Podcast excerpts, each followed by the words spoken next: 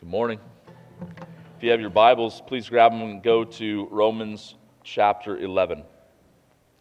Romans chapter 11. For those of you that are doing the Bible reading plan that we're doing this year as a church, this was, I believe, from Monday this past week, Romans chapter 11. Let me just read the first 6 verses. It's primarily what we'll be looking at, and then I'll pray again and we'll get into it. Romans chapter 11, starting in verse 1. It says, I ask then, has God rejected his people? And he's speaking of Israel here, and I'll explain this more after a little bit. He says, by no means, for I myself am an Israelite, a descendant of Abraham, a member of the tribe of Benjamin. God has not rejected his people whom he foreknew. Do you not know what the scripture says of Elijah, how he appeals to God against Israel? Lord, they have killed your prophets, they have demolished your altars, and I alone am left, and they seek my life. But what is God's reply to him? I have kept for myself 7,000 men who have not bowed the knee to Baal. So too, at the present time, there is a remnant chosen by grace. But if it is by grace, it is no longer on the basis of works. Otherwise, grace would no longer be grace. Let's pray one more time. Father, please help this morning.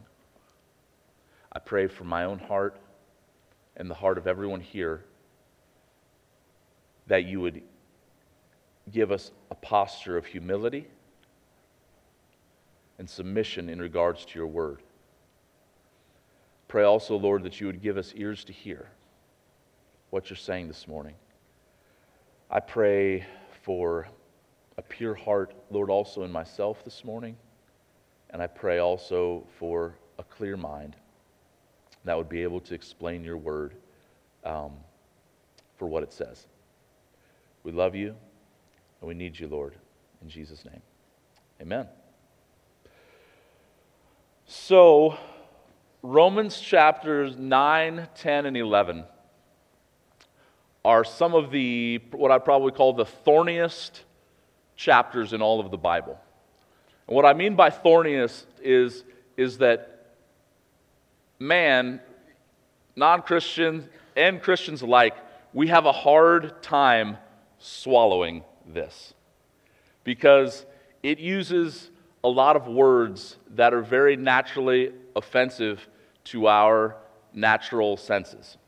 It uses words like election and predestination and chosen and hardening. And let me just read you from Romans chapter 9. This isn't where we're going to be, but I'll just give you a little snippet. Romans chapter 9, verse 18. So then, he, God, has mercy on whomever he wills, and he hardens whomever he wills. You will say to me then, why does he still find fault? For who can resist his will? Verse 20, here's his answer. But who are you, O man, to answer back to God? That's his answer in response to the question. It's a legitimate question. Well, why does he still blame it? Who can resist his will? Who are you, O man, to answer back to God? And man, not only is it just offensive to natural man, but it's especially offensive to natural American men and women, because our freedom and our ultimate, our will being ultimate, we think, and our self-autonomy, I mean, it is the air that we breathe. But the Bible does not hold back from reminding us that there is only one being in all of the universe that is sovereign. And for God to be sovereign means that you and I and every human being that has ever existed is not. And we don't like that. It rubs us. It's like, you know, we got something crawling on us and we just got to itch and we got to twitch a little bit. And so last week I started off my sermon, this is 2 weeks in a row, last week I started off my sermon by telling you that I think that I was pretty sure that I was going to try to offend you last week, but so many of you were encouraged by last week's message, and so I thought I'd go for round 2 and see if I can do a better job this week of offending you. Of course, I'm just kidding, but about trying to offend you. Although I'm not kidding about that. It naturally is. And so one of the things about weighty passages of the Scripture this past week, if I can just share a little bit of the tension that I felt this past week as we were reading this, and as a pastor, I had some conflict within me because there's a sense in which many of the things that are talked about in Romans 9, 10, and 11, they need to be talked about with clarity, and they need to be talked about carefully and not flippantly and with great nuance and with great specificity. And so it's a little bit hard sometimes to just kind of parachute in to the middle of it. And again, what we're doing this year, for those of you that don't know, at Mercy Hill, we're just reading through the New Testament together on a Bible reading plan, one chapter a day, 5 days a week, gets us through the entire New Testament in a year. And so I'm just preaching on one of those passages, or one of those chapters week by week. And so it's a little bit difficult to parachute in. However, on the other hand, I didn't want to skip over this. And I didn't want to skip over it for a couple reasons. And I just want to kind of share my heart, especially for those of you that call Mercy Hill home and as one of your pastors here at the church. And the first reason is just simply that I don't, like this book is living and active. It is sharper than any double-edged sword. And it is supernatural in its working. And it is glorious in its essence and in its nature. And as we gaze into it, we see the nature and character of God and the person and work of Jesus Christ rises from its pages, and it changes us. And the Bible says that we are changed from glory to glory to ever-increasing glory as we behold His glory. And I would argue primarily from this book. Secondly, I don't, in shepherding you, I am not shepherding you well if I ever tell you to shrink back from any portion of Scripture. Okay? And if anybody ever tells you to shrink back from any portion of Scripture or says things like, well, you know, just remember John 3:16. God so loved the world and gave His only begotten Son, whoever believes in Him shall not perish but have everlasting life. Listen, that verse is glorious. That verse is awesome. That verse is just unbelievably magnificent. But I want to argue that the reason that we tend to have the mamsy-pamsy, lukewarm American Christianity that we do, where we have very few people that are willing to follow Jesus, to take up their cross and to follow Him, and to lay down their lives for the sake of the mission and for His kingdom, is exactly because of that type of thinking and that type of teaching. That because we've not pressed into what the Scriptures say and wrestled with this sovereign, almighty God who at times says things that are offensive to us. Okay? And I don't think that I'm shepherding you well if I ever even imply that there's certain passages of Scripture that just because they're difficult or there's some weighty things in them that we should shrink back from them. Okay? I will never tell you that.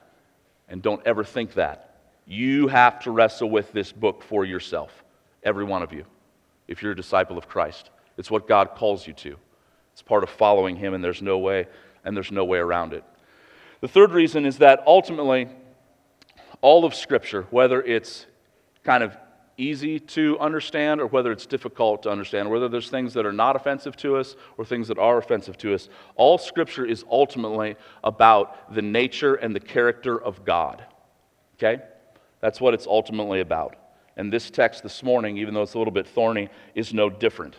It is ultimately about the nature and the character of God. And if we do not embrace all that the Scripture says about who God is, then we will not understand Him as He is. And if we don't understand Him and embrace Him as He is, then we will not worship Him as He deserves. Does that make sense? We don't get to make a golden calf in our image, folks. We take Him as He is. And I'm telling you, as He is perfect. And it is glorious. And we do not get to define what perfection is. We do not get to define what justice is. We do not get to define what goodness, what grace, what mercy is. We look to Him for our definition of it. And we wrestle through it in the Scriptures. And so, what I want to do this morning is just kind of give a brief overview of Romans 9, 10, and 11, and then settle into the text that I read in chapter 11, verses 1 through 6. And again, there's a lot of big, weighty theological issues. Again, not just the fact that he uses some big words of election and predestination and hardening and choosing and all these different things, but also because he's primarily speaking of the nation of Israel. And I would say that for most of us, all of us, in our lifetime, in our generation in which we live, there's been no hotter world political topic, right, than the nation of Israel in the Middle East. Is that right? And so, again, it's always just been, at least in my entire life, it's pretty much always kind of been a powder keg, and you're kind of waiting to see what happens. And again, I'm not saying that Romans 9, 10, and 11 talks specifically about what exactly is going to happen, day by day in the news headlines, but it does talk about ultimately how God is going to bring all things to an end, and how He is going to work all things together for good, no matter what kings and rulers and presidents and things do. And so there's a lot of weight here. That's all I'm trying to say. There's a lot of weight here, and so let's look at it carefully together, and then I'm just going to walk through and try to explain what he's saying in the context about Israel, but then from there I also want to pull out some very, very, very, very glorious truths about the nature and character of God that deal very specifically with our lives, and that I believe are able to give us great hope and encouragement this morning. But so Romans chapter 9, if I had to outline it this way, and this is, I think this is from Warren Wiersbe, I like the way he kind of outlines this. He says Romans chapter 9 speaks of Israel's past election, Romans chapter 10 speaks of Israel's present rejection, and Romans chapter 11 speaks of Israel's future restoration. Okay, so chapter 9, their election, chapter 10, their rejection of the Messiah, and then chapter 11, their future restoration, that God is not done with them. And that's what we read about in chapter 11 in those first 6 verses. And so let's look at them. Again, I'm just going to walk through and explain Paul's argument here, okay? And again, the reason this matters, okay, the reason this matters so much is because back in Romans chapter 8, again, this word election, that if you have believed in Jesus Christ this morning, if you know Jesus Christ as your Savior, here's how the Bible talks. And again, we might not like the way the Bible talks, but this is how the Bible talks over and over and over and over again, not just in these chapters, but all over the place, is that if you've believed in Jesus Christ as your Savior this morning, then that's because God chose you. God chose you. He elected you. And again, all Christians, we love Romans chapter 8. Romans chapter 8 is like the thing that we put on, pictures on our walls with pretty little, mountains in the background or deers drinking from a stream, or, we put it on our coffee mug or whatever. Well, let me read part of Romans chapter 8 to you. He says, verse 31, "What then shall we say to these things? If God is for us, who can be against us?" Right? Yes! Love that verse. "He who did not spare his own son, but gave him up for us all, how will he not also along with him graciously give us all things?" But verse 33, and I get, here's why, and that's good, like this is awesome. Okay, but listen, verse 33, "Who shall bring any charge against God's elect?" Against his elect. Those that he's chosen. That's what that means. "It is God who justifies. Who is to condemn? Christ Jesus is the one who died, more than that, who was raised to life, who is at the right hand of God, who indeed is interceding for us. Who shall separate us from the love of Christ?" Is this sounding familiar? "Shall tribulation or distress or persecution or famine or nakedness or danger or sword? As it is written, for your sake we are being killed all the day long. We are regarded as sheep to be slaughtered. No, in all these things we are more than conquerors through him who loved us. For I am sure that neither death, nor life, nor angels, nor rulers, nor things present, nor things to come, nor powers, nor height, nor depth, nor anything else in all creation will be able to separate us from the love of God that is in Christ Jesus our Lord." Now remember, throughout the book of Romans, Paul is anticipating arguments that people will have, and I believe they're arguments that Paul himself has had. And then he's asking those questions, and then he's going through and he's answering them. And so back in that passage, again, in the middle of all the love and all that, one of the things that's thrown in there is that the reason that there is absolutely nothing that can separate us from God's love is because he's elected us. He's chosen us. If you've believed in him, you're one of the chosen. How do you know if you're chosen? Believe in him. Trust him. That's it. Trust him. But then the question would come up. Well, Paul, you're saying that nothing can separate us from his love, and yeah, this is great that he's chosen us and we're secure in him. But Paul, what about Israel? What about Israel? They were your people. You chose them. And they killed your son. Again, not just them. I mean, Pilate was involved. The Romans were involved. Jesus died for the whole world.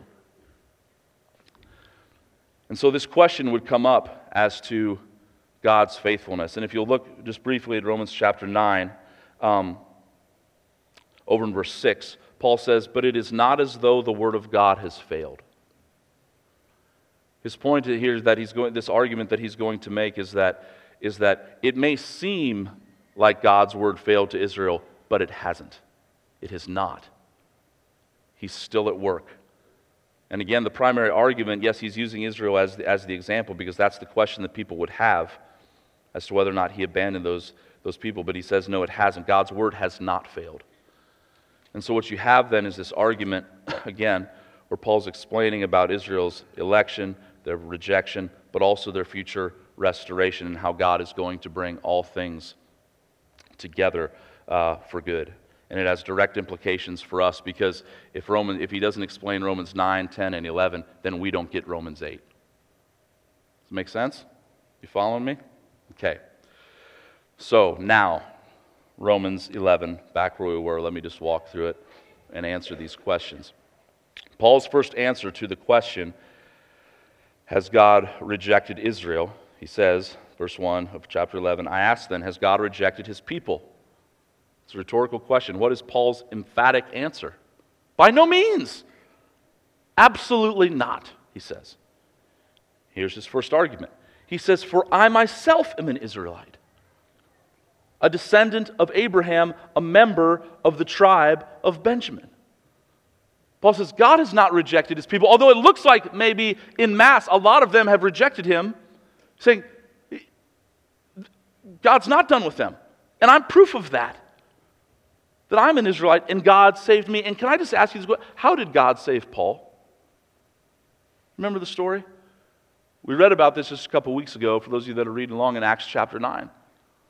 Paul is a persecutor of the church. He is there giving consent to the stoning, to the murder of Stephen, the first martyr, because he testified of Christ. And people, it says that they laid their coats at the feet of Saul, and he was giving approval to their death to his death as one of their leaders. And he is on his way to arrest more Christians, and God confronts him. God saves him. The sovereign God of the universe laid hold of his heart, even though he was not seeking him, and he made him his. And I would argue that for every one of you here this morning that knows Jesus Christ as your Savior, while I admit that there's probably nobody here that had a Damascus Road experience, in the sense that you literally saw Jesus face to face, were blinded for a couple days, and talked directly to him verbally as Paul did, I would argue that you were just as sinful as Paul was, and that it was God taking the initiative to lay hold of your heart through the preaching of the gospel that saved you. That is how salvation happens. Salvation belongs to God. He saves you. You do not save yourself. So Paul says, first of all, no, God's not rejected his people. It may seem that way en masse, but he saved me. I'm an Israelite. Then he moves into verse 2. God has not rejected his people whom he foreknew, did he? And again, I've talked about this before. I talked about this past year. We were going through 1 Peter, and Peter uses this term foreknowledge. Man always wants to insert in here. We always want to define foreknowledge as, well, God looked down through the corridors of time, and he saw those that were going to choose him, and so then he just chose them because they already chose him, and that's what foreknowledge is. The problem is, nowhere does the Bible say that. Nowhere. That is, again, man inserting their definition of a biblical word rather than getting their definition of the biblical word from the Bible. Foreknowledge in the Bible is not just an idea of like mental assent or knowledge or information. It's not just like how we know math, how we know what 2 plus 2 is. It's the idea of relationship. It's the idea of Adam knowing his wife. In Amos chapter 3, verses 1 and 2, and you're like, why are you going to Amos? Because Amos is one of the most direct contexts to help understand what knowledge and what foreknowledge is. Because again, in Amos, he's talking specifically to the nation of Israel. And listen how he talks. He says, hear this word that the Lord has spoken against you, O people of Israel, against the whole family that I brought you up out of the land of Egypt. He says, you alone have I known. You alone have I known from all the families of the earth. Now, what does that mean? Did God not know about any of the other families or any of the other tribes or any of the other nations? No, he knew of them. That's not what he's talking about. He's like, you alone have I loved. You alone have I known intimately. You alone have I initiated relationship with. And so in verse 2, God says, as God rejected his people whom he foreknew or whom he foreloved, who he foreordained a relationship with? No. And then Paul's going to give another biblical example of how God has not rejected Israel and never rejects his people, those that are in Christ. He says, do you not know what the Scripture says of Elijah? So he's going to give another biblical example. This is from 1 Kings chapter 19, 17 through 19, where Elijah's had this showdown with the prophets of Baal. And he says how Elijah, how he appeals to God against Israel. And now here's what had happened, just very briefly, is that Elijah had this showdown on Mount Carmel with the prophets of Baal. Many of you guys, this is a classic kind of Sunday school story. Is that Elijah, the nation is very wicked. Ahab and Jezebel, okay, if you have a kid, he's a son, you probably didn't name him Ahab. If you had a girl, you probably didn't name her Jezebel, okay, because those are not good people in the Bible. They're kind of villains, one of the most wicked king and queens that Israel has ever seen. And they've set up all these false prophets, worshiping Baal and this false god. But Elijah has remained faithful. And so Elijah has this big showdown with him on Mount Carmel, and you guys remember the story, he says, each one of us is going to build an altar, then we're going to call upon our God to send down fire from heaven.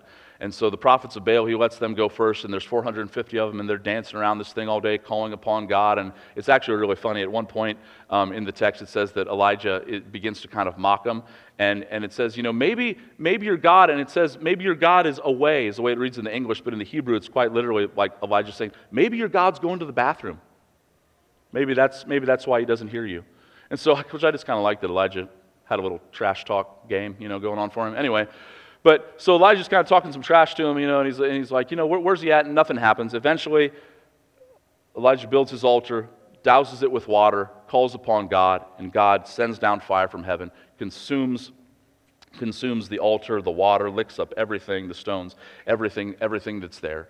And Elijah calls the people to come back. And serve God. Now, right after that, though, so Elijah has just poured himself out, okay, spiritually in kind of this big spiritual warfare confrontation. Right after that, though, which is funny, Elijah has no problem with the 450 prophets of Baal, but right after that, Jezebel threatens him. And Jezebel said, "As surely, as your God lives, you're not going to be alive by this time tomorrow. I'm going to take your life." And Elijah freaks out, and he runs away to the mountain of God. And he hides himself there, and then God kind of shows up to him, and Elijah appeals to him, and Elijah's kind of having a pity party, and I'll talk more about this after a little bit. But verse 3, this is what Elijah says. He says, "Lord, they have killed your prophets and have demolished your altars, and I alone am left, and they seek my life." And he's frustrated that after all that he's done, that even still now he's on the run. And this is God's reply to him. Verse 4. But what is God's reply to him? "I have kept for myself 7,000 men who have not bowed the knee to Baal." God's response to Elijah's question about whether or not God has forsaken his people and he thinks he's the only one left is, no, Elijah. I've got 7,000 people that you don't know about. And notice how he words it here. He says, "I have kept for myself." I have done, not that I, God, I have kept for myself 7,000 men who have not bowed the knee to Baal. Now, look how Paul rolls this out. Again, continuing to talk about Israel, but this has direct implications for our life. Verse 5, "So too, at the present time," so just like there was back then in Elijah's day, just like there is now. "So too at the present time, there is a remnant chosen by" what? Grace. grace. But if it is by grace, it is no longer on the basis of works. Otherwise, grace would no longer be grace. And so Paul's answer here, and again, he's going to tease this out some more, and what he's essentially going to go on to say in the rest of Romans chapter 11 is God had a remnant back in Elijah's day. God has a remnant now, and he gives himself as an example. And then he's going to say, in the same way, God is going to have a remnant in the future. God always has his people, but these people are chosen by grace. By grace. Does it make sense?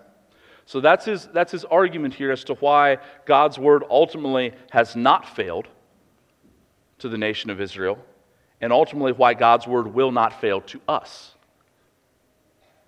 Because God will always keep those who belong to him. Now, so that's kind of the context and theology. Now, let me just point out a couple things about why I believe this is unbelievably good news to us, okay? And why I believe it has very practical implications, and I hope, gives you hope this morning. Number one is that when we think that God is not doing anything, God is always doing far more than what we are aware of. Amen? When we think that God is not doing anything, God is always doing far more than what we are aware of. Again, this story that Paul speaks of in regards to Elijah. Elijah was a prophet. Not only was he a prophet, but he's kind of looked at as like the quintessential, like the archetype of all the prophets in the Old Testament. When Jesus is on the Mount of Transfiguration during his life, you know, and that's spoken about in the Gospels, it says that he's transfigured, and all of a sudden the veil of his flesh is kind of pulled back, and the disciples see him in his glory, and they're covering their faces, and they think that they're going to die, and Jesus is standing there speaking with Moses and speaking with Elijah. Elijah was a prophet of God. And so if anybody had if you'd think access to what God was doing, and God told Elijah a lot of what he was doing. I mean, he told him to prophesy that it wouldn't rain for 3.5 years, and it didn't rain. Then he told him to prophesy again that it was going to rain, and it rained. And it happened. And he told Elijah a lot of things, but even Elijah didn't know fully what God was doing. At one point in Elijah's life, Elijah was discouraged, he was distraught, a woman had threatened him. Come on, man, give me an amen, somebody. Okay, I'm just making sure you're still awake. And he was freaking out, and he thought that it was all over. And he says, God, I'm the only one left. I'm the only one that's being faithful. I'm the only one that cares about your word. And God says, no, that's not true. That's not true. In fact, Elijah, I don't just have this guy or this guy, or I've got 5 people over here or 7 people here. I've got 7,000 people that I have reserved for myself. They belong to me. They have not bowed the knee to Baal. And so many times, guys, we get in this place where we're discouraged and we think that God's not working, and we think that there's no way that our marriage can be fixed. We think that there's no way that our circumstances will ever change. And I'm telling you this morning that if you want to leave here with hope, fix your eyes on the risen Christ, the sovereign Lord of heaven and earth, who all authority in heaven and on earth belongs to him. And he can do whatever he wants, whenever he wants, and he is the hope of the world. And our job as Christians, although this, choosing and election and predestination, and well, how does my will come into play, and what about my responsibility? It's all true, but here's what we need to wake up with every single day if we're going to embrace these weighty truths that are hard to wrap our minds around about the sovereignty of God and his bigness and how he ordains all things, is we wake up every day and we say, Jesus, I want to follow you today. I want to follow the sovereign Lord of the universe today. God, please give me eyes to see. Give me ears to hear. I want to go where you're going. I want to do what you're doing. Because when we do that, brothers and sisters, we walk in victory. Amen? And so do not, please. This is, I'll be honest with you, like this is a weighty one for me. It makes me want to throw something. When Christians give these overly simplistic answers to the sovereignty of God, or they talk about the sovereignty of God as if it's not good news. Guys, it's the best news. If God is not sovereign, if he's not on the throne, if he's not in control of all things, how in the world do you have any hope?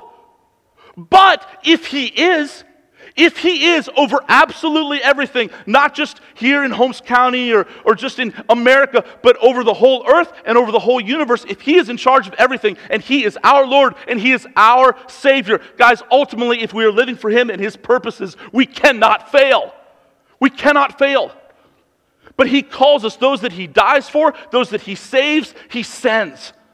And the thing that I want you to get, and I'll come back to the text here in just a minute and point this out, the thing that I want us to understand is that, guys, because God is sovereign, if he has saved you, if you sang a little bit ago and you have love in your heart for God, all I'm saying is that he's the one that has placed that love there.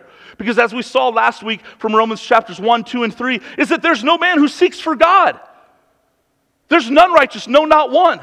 All have turned aside. All have become wicked. There are none who seek him.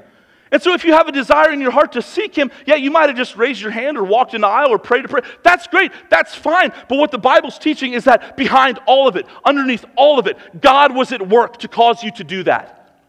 And that is what grace is. And if he has opened your eyes to understand that, if he saved you, then listen to me, he sends you. The gospel came to you, salvation came to you, because it's also headed to somebody else through you. Do you understand? I'll try to calm down here. You are not your own. You were bought with a price. Your life exists for him. And can I just, let me step back for just a minute. And this is I understand that this is not a,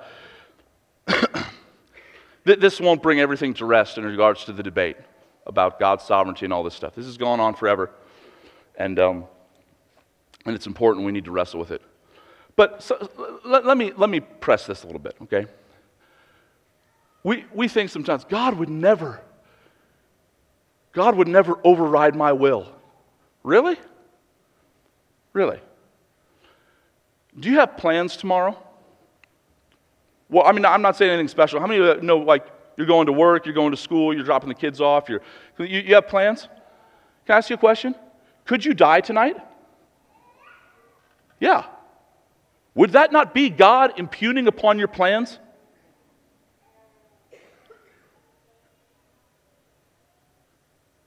We're all going to die someday, right? I guarantee for most of us, probably, the day that we pass away and hopefully go to be with Jesus, if we've just simply trusted him, most of us are probably going to have stuff that was on our calendar to do the next day. God says, nope, that's it.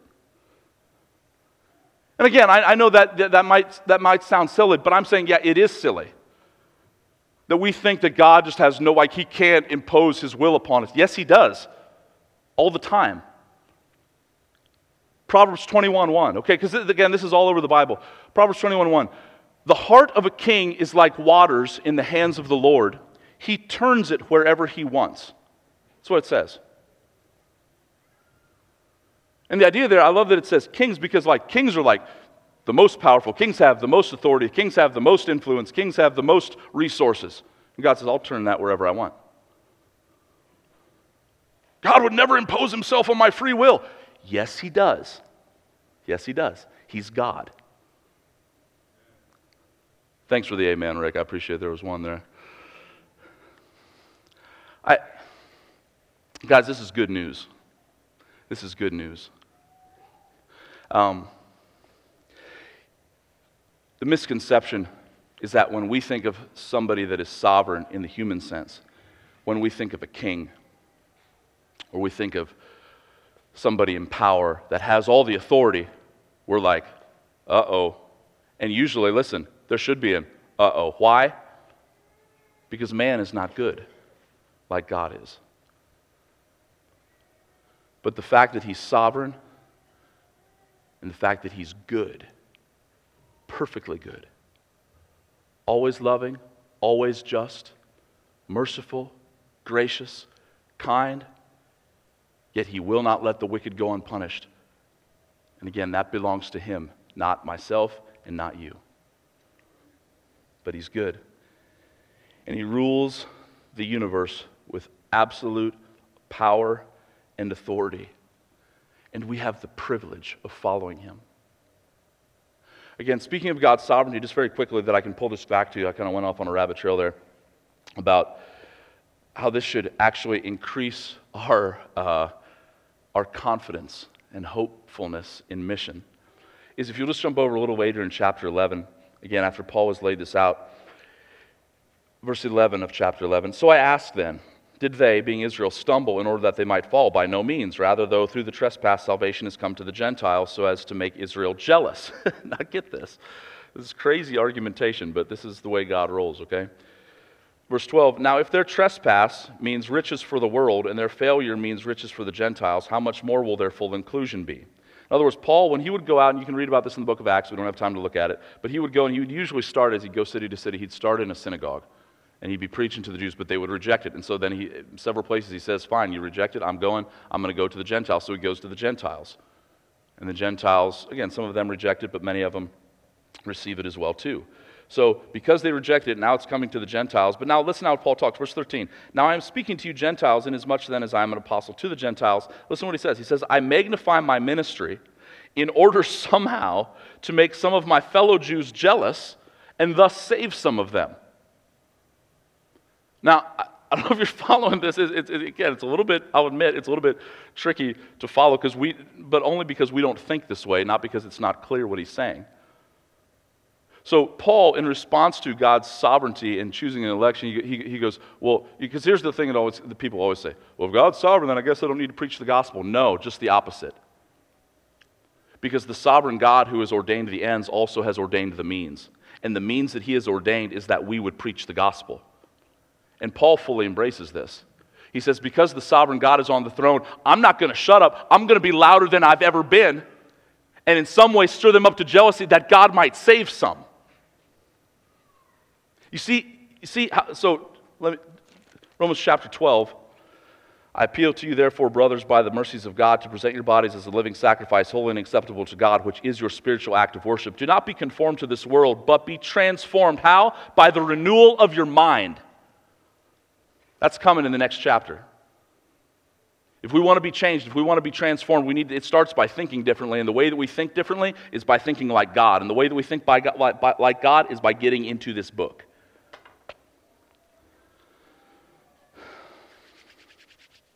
Okay. I don't even know what my points were, where I started here. Anyway, God is far more active than what we realize. Secondly, here's the other thing I want to say. I'll try to wrap up here, but God is far more gracious than we would ever be. Again, all the misconceptions about his sovereignty. Number one is, if he's sovereign, then I don't need to preach the gospel. Not true. Paul gives us the exact opposite example. He preaches the gospel, trusting that God uses that to bring people to salvation. The other thing, the misconception about God's sovereignty, is that we think that he's somehow stingy. And I've touched on this already. No, because God is not stingy in his grace. We're stingy. He is generous. Go back to Elijah again. I've kind of touched on this already, but just to emphasize it so you see where I'm getting this from. I'm not just pulling this out of thin air. Elijah, again, if you read the story, Elijah is, he's essentially appealing to God to bring judgment on them. He's like, God, I'm the only one left. What are you going to do? What are you going to do about this? God says, no, I've got 7,000 that are mine. I've shown grace to. Listen to me. Elijah wants God to judge them. God is literally 7,000 times more gracious than Elijah was. You follow me? Who's the stingy one? We are. Elijah, the prophet, who's like the best among us. He's stingy. God's not stingy. The reason I say that is, brothers and sisters, there is absolutely nobody that God cannot save. I don't care what the sin issue is. I don't care what they've done. I don't care how far that they have wandered. And the reason that I can say that with such confidence, and I hope that you can receive it in a way that brings hope, is because you would look at the sovereign God of the universe and his grace, not only to apostate Israel back in Elijah's day, but even as Paul's writing. We see this example in Paul. That Paul was not, trying to do the Lord's work. Paul was not a seeker. He was seeking to destroy the church. Yet God had mercy on him. God is far more merciful than we ever give him credit for, or we could ever imagine. And I just want to ask you this morning, in your life right now, let me bring this down and say, okay, well, this is, a lot of theological stuff. Why does this matter? Is there anybody in your life that you have lost hope about? Because God is sovereign and because he's gracious, brother, sister, you have no right to lose hope. Let me ask you this. Is the person that you've lost hope about you? You have no right to lose hope. All you have to do this morning, if the person you've lost hope about is you, here's all you have to do. Just trust him. That's it. Just trust him. Just trust him. Because the same Bible that says, and again, if you want me to perfectly reconcile this, I admit it that I can't. But here's what the Bible says. Just as much as it says, and I've tried to show you from this passage this morning, how God is sovereign and he chooses and he elects, and here's also what the Bible says, whosoever will may come. Believe in the Lord Jesus Christ and you will be saved. Confess with your mouth that Jesus is Lord and believe in your heart that God raised him from the dead and you shall be saved. For with the heart one believes and is justified, and with the mouth one confesses and is saved. All those who call upon the name of the Lord will be saved. If you will just call upon him this morning, he will save you. It is by grace that you are saved through faith. This is not of yourselves. It is the gift of God. It is not by works. So nobody can boast. Nobody. And so, if you have somebody in your life this morning that isn't you, if it is you, trust him. If it's not you, pray like crazy and know that the sovereign God wants to save them 7,000 times more than even you probably do because he's good. Amen? Worship team, you can come up and we'll close. There's so much I didn't get to this morning, and I didn't know how far we were going to be able to get here, but let me say one other thing about the sovereignty of God that has helped me, and I would argue that it's an illustration, okay? And sometimes, again, I want to make sure that my illustrations are biblical, but I believe that it is, as you look at the whole of Scripture, is one of the things that for a long time I would wrestle with passages like this, especially back in my 20s. I was working... It took me years to work through this idea over and over again of the sovereignty of God and his sovereignty and my responsibility and election and choosing. How does this all work together? And again, I don't think we can fully reconcile it till we get to heaven. But one of the things that helped me, excuse me, early on, was that passage about the prodigal son, but also the passage in the Gospels where Jesus says, that when one sinner repents, there's a party in heaven, and that God rejoices when anybody trusts him. And the reason that helped me is when I was wrestling with God's sovereignty, I always thought of him as like sitting back on his throne and just being kind of ambivalent or apathetic to, well, yeah, I got this all planned out, and so... whatever, I'll see you guys later. And he's like off doing something else because he's sovereign. Like he's the Alpha, the Omega. He marks out the end from the beginning. I was like, I don't like that. But as I began to think about those passages and how there's a party going on in heaven every time a sinner rejoices, I was like, well, how could that be? How could God know everything that's going to happen and even cause it to happen and yet still rejoice when a sinner comes home? And then I got married. And for me, I don't know about you, but I'm sure this is the case in most of your weddings. Let me tell you something. For 7 months, we were engaged. And for 7 months, I knew the day we were going to get married. I knew the time we were going to get married. I knew what was going to be served after the meal. I knew what song me and the groomsmen were supposed to walk out with. I knew what song my wife was going to be walking down to. I knew that there was going to be a bell choir in the balcony going dun dun dun dun dun dun, dun, like doing that whole thing. We went through the vows. I knew the pastor was going to, like, I knew everything that was coming. I knew everything that was coming. But I'll tell you this, is that in that moment when they flung open the doors and I saw my wife to be for the first time, there were tears coming down my face. And the fact that I knew that it was coming did not change my emotional response in that moment one bit. And brothers and sisters, in the same way today, and I especially say this here to you, if you're here and you don't know that you're saved, you don't know Christ as your Savior, you have no confidence of where you'll spend eternity. I'm telling you, although I know this is some heavy stuff, but listen to me, the sovereign God of the universe this morning, even though He knows it's coming, He's waiting for you. He is waiting for you, and He loves you.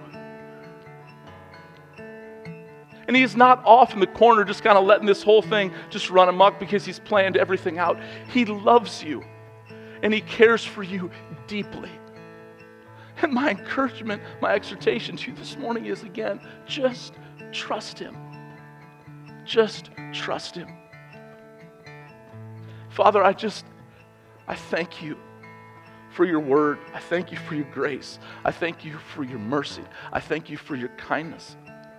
I thank You for Your justice. I thank You for Your sovereignty. I thank You that You're over all things. Lord Jesus, would you please just help us to trust You this morning?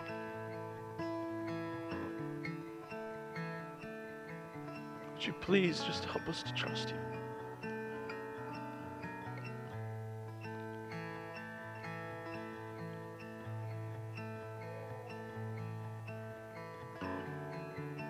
Salvation belongs to You, Almighty God. And I thank You, Lord, just for myself. I thank You that You saved me. I did not deserve it at all. And it is all of You.